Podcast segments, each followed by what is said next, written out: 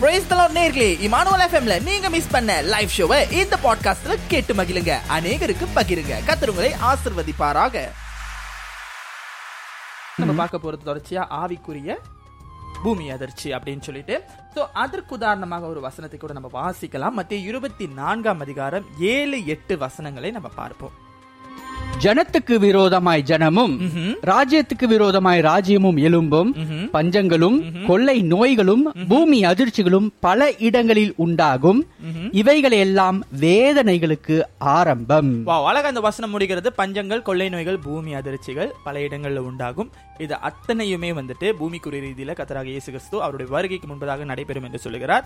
நாமும் இதை பூமிக்குரிய ரீதியிலும் சரி ஆவிக்குரிய ரீதியிலும் சரி நம்ம பார்க்கிறோம் தொடர்ந்து நம்ம பார்த்து கொண்டு வருகிறோம். அவ்வகையில் இன்னைக்கு நம்ம பார்க்க போகிறது ஆவிக்குரிய பூமி அதிர்ச்சி. தொடர்ந்தும் கூட இந்த ஆவிக்குரிய பூமி அதிர்ச்சி அப்படின்னு சொல்வதற்கு முன்பாக பூமிக்குரிய பூமி பூமி அதிர்ச்சி ஒரு இடத்துல வந்தா அது என்ன பண்ணும் அப்படின்னு பாத்தீங்கன்னா சக்தி நீங்க பாத்துருக்கீங்களா ஒரு நிலநடுக்கம் நடக்கும் பொழுது அதோட வீடியோஸ் எல்லாம் கூட இப்ப நீங்க யூடியூப்ல பார்க்கலாம்.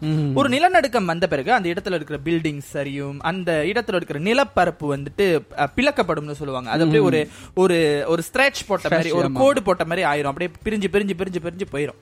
அப்போ ஒரு பூமிக்குரிய பூ- பூமி அதிர்ச்சியை நம்ம பார்க்கும் பொழுது இவ்வளவு ஒரு விஷயங்கள் இருக்கு எவ்வளவு அவசரமா நிக்கிற கட்டடங்கள் கூட அந்த பூமி அதிர்ச்சியினால அந்த ஆட்டத்தினால இடிந்து விழும் பொழுது ஆவிக்குரிய ரீதியில பூமி அதிர்ச்சி அப்படின்னு சொல்லி ஒரு விஷயம் நமக்குள்ள நடந்தா இது நம்மள நம்ம கிறிஸ்தவ வாழ்க்கையை நம்ம ஆவிக்குரிய வாழ்க்கையை எந்த அளவுக்கு பாதிக்க முடியும் அப்படிங்கறத தான் தொடர்ந்து நம்ம பார்க்க போகிறோம்.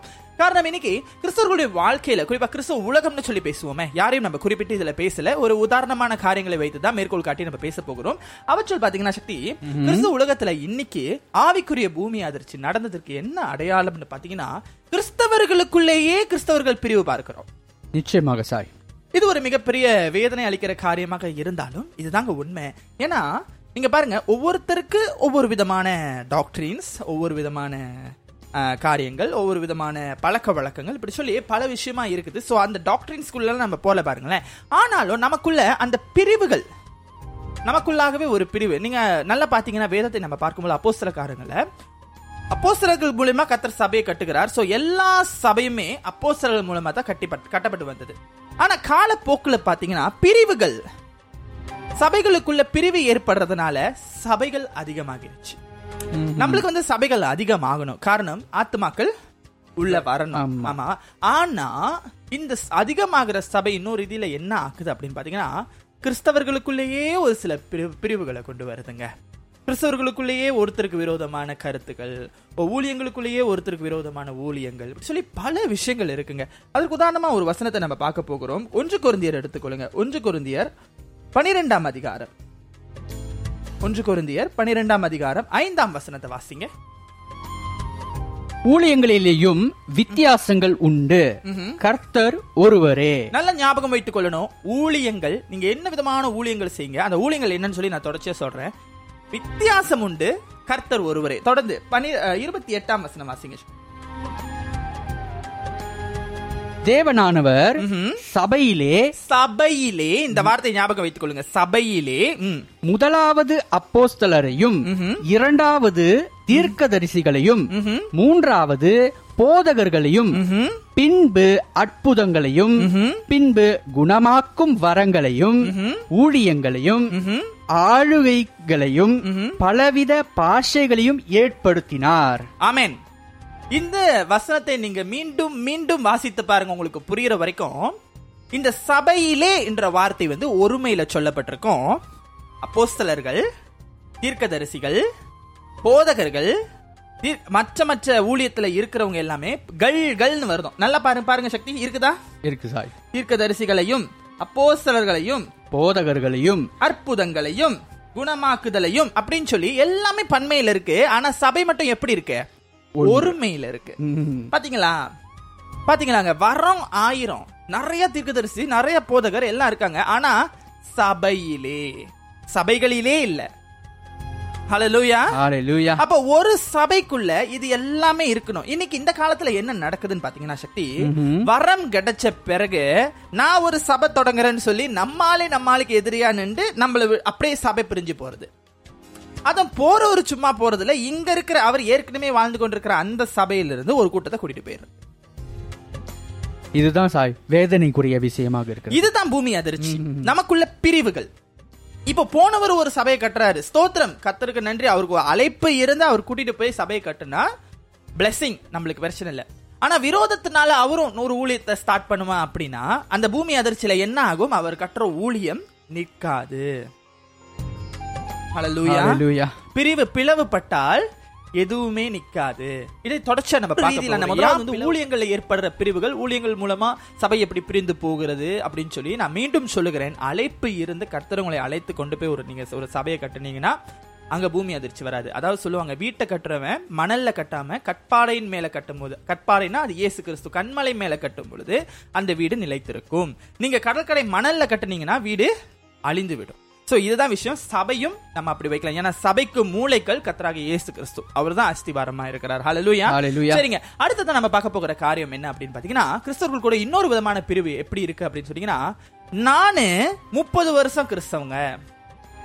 நான் பிறந்ததுல இருந்து கிறிஸ்தவங்க. நீங்க இடையில வந்தவங்க. ஹalleluya இந்த வார்த்தைய அநேகர் கேட்டிருப்பீங்க. இப்போ சமீபத்தில் கூட ஒரு சலசலப்பு நடந்ததுங்க. சோஷியல் மீடியால எல்லாம் ஒரு விஷயம் பேசப்பட்டது. அது நம்மளுக்கு அது தேவையில்லாத விஷயம் பாருங்களேன். நம்ம பார்ப்போம். ப்ரே பண்ணுவோம். அது நம்மளுக்கு ரொம்ப முக்கியம். ஆனாலும் கூட இந்த குற்றச்சாட்டுக்கு நடுவில் கிறிஸ்தவர்களுடைய அந்த ஒரு என்ன சொல்லுவாங்க அந்த பிரதிபலிப்பு எப்படி இருந்தது அப்படின்னு பார்த்தீங்கன்னா நாங்கள் பிறந்ததுல இருந்து கிறிஸ்தவங்க கூட நாங்கள் இந்த மாதிரி பண்ணல. இதெல்லாம் இடையில வந்ததுங்க பண்றது. இதெல்லாம் இப்படி பண்றது. நாங்க பிறந்ததுல இருந்து இப்படிதான் இருக்கிறோம். நாங்க பல சடங்காச்சாரங்கள் எல்லாம் ஃபாலோ பண்றோம். நாங்க ப்ரே பண்ணிட்டு எல்லாமே பண்ணுவோம். நாங்க கூட இந்த மாதிரி பண்ணல. இடையில வந்தவங்க பண்றாங்க. அமேன் அமேன் நம்ம தொடர்ச்சியா பாத்துருவோமா நம்மளுடைய கத்தராகி இயேசு கிறிஸ்து பனிரெண்டு சீஷர்களை கூப்பிடுறாரு. எப்படி? பனிரெண்டு சீஷர்களும் ஒருத்தர் மாத்தி ஒருத்தர் மாத்தி ஒருத்தர் மாத்தி எல்லாம் எப்படி வராங்க? இடையில வராங்க. யூதர்களா இருந்து கிறிஸ்துவுக்குள் வராங்க. அவங்கள யாருமே சொல்லல. இடையில வந்தவங்க. நான் தான் பேதுரு தான் வந்துட்டு மொத மொத இயேசுவோட படகுல இருந்தாரு. மற்றவங்க எல்லாம் ஜாயின் பண்ணவங்கன்னு சொல்லி சொல்லல. அல்லேலூயா வேதத்துல எந்த இடத்துலயுமே இல்ல. அப்போஸ்தலராகிய பவுல் எத்தனையோ பட்டணங்களுக்கு போறாரு நிருபங்கள் எழுதுறாரு ஊழியம் பண்றாரு. அப்படி எழுதும் பொழுது கூட அவர் சொல்லல. இடையில வந்தவங்க என்ன சொல்லல? இடையில வந்தவங்க நாங்க ஆதியிலிருந்து கிறிஸ்துவ பின்பற்றவங்க. அந்த பேதம் இங்க இப்ப வருதுங்க கிறிஸ்தவர்களுக்குள்ள. இப்படி ஒரு பாகுபாடான பார்வையும் பார்க்கப்படுது. இது ஒரு விதமான பிளவு நம்மளுக்குள்ள. கிறிஸ்தவர்களுக்குள்ளேயே இப்படி ஒரு பிளவு இருக்குது. நான் சொல்லுகிறேன் கிறிஸ்துவை ஆராதிக்கிறவர்களுக்கு ஒரு ஒரு குணாதிசயம் தேவை. பிறந்ததிலிருந்து கிறிஸ்தவர்களா இருக்கணும்ன்றது அவசியம் கிடையாது. பிறந்ததிலிருந்து நீங்க கிறிஸ்துவ குடும்பத்துல தான் பிறந்து வந்திருக்கணுங்கிறது அவசியம் கிடையாது. நீங்க முப்பது நாற்பது வருஷம் போறது அவசியம் கிடையாது. தேவனை ஆராதிக்கிறதுக்கு ஒரே ஒரு விஷயம் வேணும் ஆவியோடும் உண்மையோடும். அல்லேலூயா ஹalleluya அது இடையில வந்தவங்களும் சரி. இது எப்படி தெரியுமாங்க இருக்குது? நீங்க சொல்ற விஷயம். சபையில அந்த தேவாலயத்துல ரெண்டு பேர் ஜெபம் பண்ண வராங்கன்னு ஆண்டவர் ரோமையை சொல்லுவாருங்க. அதுல முன்னுக்கு நிக்கிறவரு பயங்கரமா கர்த்தருக்கு காரியங்களை செய்வார் அவர் சொல்லுவாரு நான் உங்களுக்கு இது செஞ்ச ஆண்டவரே நான் ப்ரே பண்ற ஆண்டவரே நான் கர்த்தா செய்ற ஆண்டவரே அவங்கள போல இல்லைன்னு சொல்றாரு பாத்தீங்களா? அன்னைக்கு ஆசீர்வதிக்கப்பட்டது யாரு? பின்னாடி வானத்துக்கு கூட கண் எடுக்க துணியாம ஒருத்தன் தலை குனிஞ்சு ஆண்டவரே உடைய முகத்தை பார்க்க கூட தகுதி இல்ல ஆண்டவரேன்னு சொல்றானே. அவனுக்கு கர்த்தருடைய கிருபை கிடைத்தது. ஆமென். ஹalleluya நான் இத்தனை வருஷம் சர்ச்சுக்கு போறேன். நான் பிறந்ததுல இருந்து கிறிஸ்டியனா இருக்கேன்னு சொல்றதுனால மட்டும் நீங்க ரட்சிக்கப்பட முடியும்ன்றீங்கன்னா நீங்க வேதத்தை முழுசா புரிந்து கொள்ளவில்லை. இது யாருக்கு கஷ்டமாக இருந்தாலும் உண்மை இதுதான். நீங்க இன்னும் மனதளவுல மனம் திரும்பவில்லை. மனந்தளவுல மனம் திரும்பினவங்க கிறிஸ்துவின் கண்ணோட்டத்தில் நீங்க பார்க்கும் பொழுது எல்லோரும் கிறிஸ்துவுக்குள் ஒன்று. அமேன் ஆமென் இப்படி நாம இருந்தோம்னா இந்த கொள்கையோட இருந்தோம்னா சபையில ஒரு மனம் இல்லைன்னா கிறிஸ்தவர்களுக்குள்ள ஒரு மனம் இல்லைன்னா மத்த இருபத்தி நாலாம் அதிகாரத்தை நீங்க தொடர்ச்சியா வாசிக்கும் போது ஒரு காரியம் ஆண்டு சொல்லுவாரு. ரெண்டு ஸ்திரீகள் மாவரைப்பாங்க. ஒருத்தவங்க எடுத்துக்கொள்ளப்படுவாங்க ஒருத்தவங்க கைவிடப்படுவாங்க. அமேன் ரெண்டு ஸ்திரீகள் ரெண்டு பேர் வயலுக்கு போவாங்க. ஒருத்தவங்க எடுத்துக்கொள்ளப்படுவாங்க ஒருத்தவங்க கைவிடப்படுவாங்கன்னு சொன்னாருல்ல ஆண்டவரு. அந்த கேட்டகரி வந்துரும். இதே எங்க ரெண்டு பேர் என் நாமத்துல கூடுறாங்களோ ஒருமனம் எங்க இருக்கோ அங்க என்ன நடக்கும்? தேவனுடைய வருகையில எடுத்துக்கொள்ளப்படுவோம். கர்த்தர் அவங்க நடுவில் இருப்பேன்னு சொல்லியிருக்கிறாரு. ஏழு குத்து விளக்குக்கு மத்தியில உலாவுகிறவர்னா ஏழு சபையும் ஒரு கிறிஸ்துவுக்கு மேல இருக்கணும். அப்பத்தான் அதுக்கு மத்தியில தேவனால உலாவ முடியும். அமேன். பன்னெண்டு கோத்திரமும் தேவனுடைய ஆசிரிப்பு கூட நடுவில் இருக்குன்னா பன்னெண்டு கோத்திரமுமே அவங்க அவங்க அணியில சுத்தி இருக்கணும். ஒற்றுமையா இருக்கணும். ஹalleluya. ஹalleluya இந்த இடத்துல ஒரு மனம் கிறிஸ்தவர்களுக்குள்ள ரொம்ப அவசியம். ஆனா இன்னைக்கு நமக்குள்ளேயே பிரிவு. நான் ஆதியில இருந்து வந்த கிறிஸ்தவன் நான் பிறந்ததுல இருந்து வந்த கிறிஸ்தவன் சொல்லிட்டு. அதெல்லாம் நம்மளுக்குள்ள கிடையவே கிடையாதுங்க. ஒருவேளை உங்களை யாராச்சும் அப்படி பேசி இருக்கலாம் அல்லது நீங்களே அப்படி நீ ஆதியில இருந்து வந்தவன் நினைத்து கொண்டிருக்கலாம். நான் சொல்லுகிறேன் நான் தைரியமாகவே சொல்லுகிறேன் உங்களுடைய எண்ணம் தவறு. கிறிஸ்துவுக்குள்ள நேத்து வந்தவன் இன்னைக்கு வந்தவன் பிரச்சனை இல்ல இனி நான் எப்படி ஆண்டுக்குள்ள போக போகிறேன்? இனி நான் எப்படி கர்த்தருக்குள்ள வளர போகிறேங்கிறதா விஷயம்.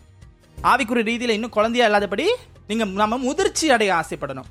நித்திய ஜீவனுக்கு போய் சேர்றதுக்கு என்ன காரியம் வேதத்துல நம்மளுக்கு கொடுக்கப்பட்டிருக்கோ அதை நாம் செய்ய வேண்டும்.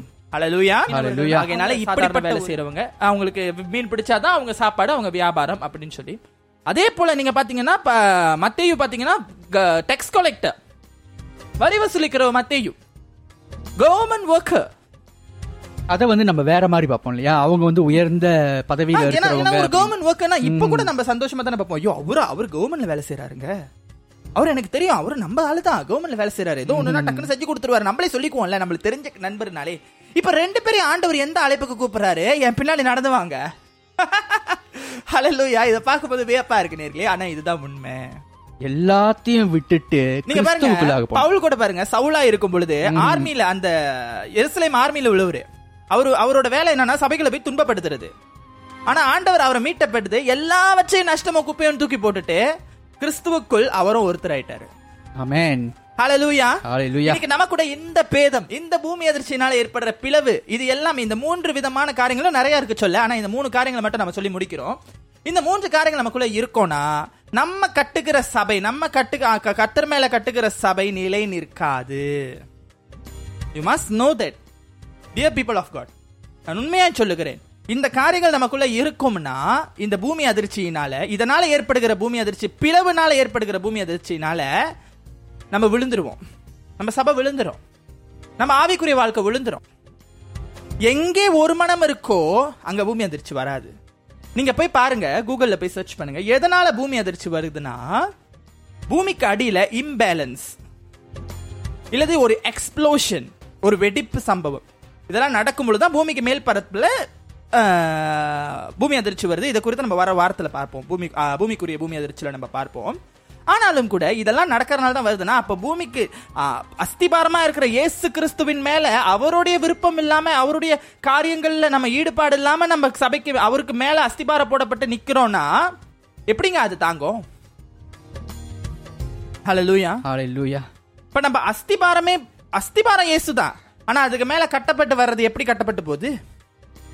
அஸ்திபாரம் ரொம்ப முக்கியம். அஸ்திபாரம் ஏசு தான் ஆனா அதுக்கு மேல கட்டுனா? அதே மாதிரி செடி ஏசு தான் திராட்சை செடி ஏசு என் பிதா திராட்சை தோட்டக்காரர். நானும் திராட்சை செடி. நீங்க நம் நாம தேவனுடைய கொடி. கத்தருடைய கொடி. செடியிலேருந்து புறப்பட்டு வர கொடி. கொடியில கனி மட்டும் வேறையா வரலாமாங்க? எல்லாம் சுவையான கனியா இருக்கணுங்க. தோட்டக்காரர் யாரு? பிதா. பிதா எதிர்பார்க்கிற கனி எப்படி இருக்கணும்? மதுரமா இருக்கணும். பிளவு இருக்கக்கூடாது. நமக்குள்ள வேறுபாடு இருக்கக்கூடாது. இன்னைக்கு இது ஆவிக்குரிய உலகத்துல ஒரு மிகப்பெரிய பிரச்சனைங்க. ஆகையினால அன்பானவர்களே நாம இதுவரைக்கும் இப்படி ஒரு சுபா சுபாவத்தை கொண்டிருந்தாலும் சரி அல்ல இனி நாம இப்படி ஒரு சுபாவத்துக்குள்ள போக வேண்டாமே. நம்ம முடிஞ்ச வர கர்த்தருக்குள்ள ஒருமனமா இருக்கும் பொழுது தாங்க வெகு நாட்களா நம்ம காத்திருக்கிற எழுப்புதலுக்கு ஒரு கதவை திறந்தது மாதிரி இருக்கும். பனிரெண்டு அப்போஸ்தலர்கள் மேல் வீட்டாரையில ஒன்று கூடுறாங்க பதினோரு அப்போஸ்தலர்கள் மன்னிக்க வேண்டும். மேல்வீட்டாரையில கூடி ஜெபிக்கிறாங்க. பரிசுத்தாவினர் ஊற்றப்படுகிறாருங்க. ஒரு மனம் எங்கேயோ அங்க எழுப்புதல் வரும். அன்னைக்கு ஊற்றப்பட்ட அந்த பரிசுத்தாவினர் மூலம் அந்நிய பாஷை பேசி ஐயாயிரம் பேர் ரச்சிப்புக்குள்ள நடத்தி இருக்கிறாங்க அப்போ சில புத்தகத்துல. நீங்க வாசிக்கும் பொழுது. அப்போ நாமளும் எங்க ஒருமனப்பட்டு கூடுறோமோ நாம இருக்கிற ஒரு சில ஜெபமா ஒரு குடும்பமா ஒருமனப்படுவோம் சபையா ஒருமனப்படுவோம் நமக்குள்ள பிரிவுகள் வேணாம் நம்ம நீங்க வேற தொழில் நான் வேற தொழில் செய்றவங்க நான் இந்த தொழில் செய்றவன் அதெல்லாம் வேண்டாம் நமக்குள்ள கிறிஸ்துவுக்குள் ஊழியக்காரர்கள் கிறிஸ்துவுக்குள் அழைக்கப்பட்ட விசுவாசிகள். அவ்வளவுதான். ஹalleluya ஹalleluya கர்த்தருடைய பரிசுநாமத்துக்கு ஸ்தோத்திரம். தொடர்ந்தும் கூட அடுத்த இந்த பாட்காஸ்ட் எபிசோடை கேட்டு ஆதரவு வழங்கிய உங்கள் அனைவருக்கும் எங்களது மனமார்ந்த நன்றிகளை தெரிவித்துக் கொள்கிறோம். இமானுவல் எஃப்எம் இன் மற்ற பாட்காஸ்ட் பாகங்களை இமானுவல் எஃப்எம் வலைதளம் ஆங்கர் டாட் எஃப்எம் ஸ்பாட்டிஃபை மற்றும் ஆப்பிள் பாட்காஸ்டில் எங்குமே பொழுதும் கேட்டு மகிழுங்கள். நீங்கள் கேட்டுக்கொண்டிருப்பதே உங்கள் இமானுவல் எஃப்எம் தேவன் நம்மோடு.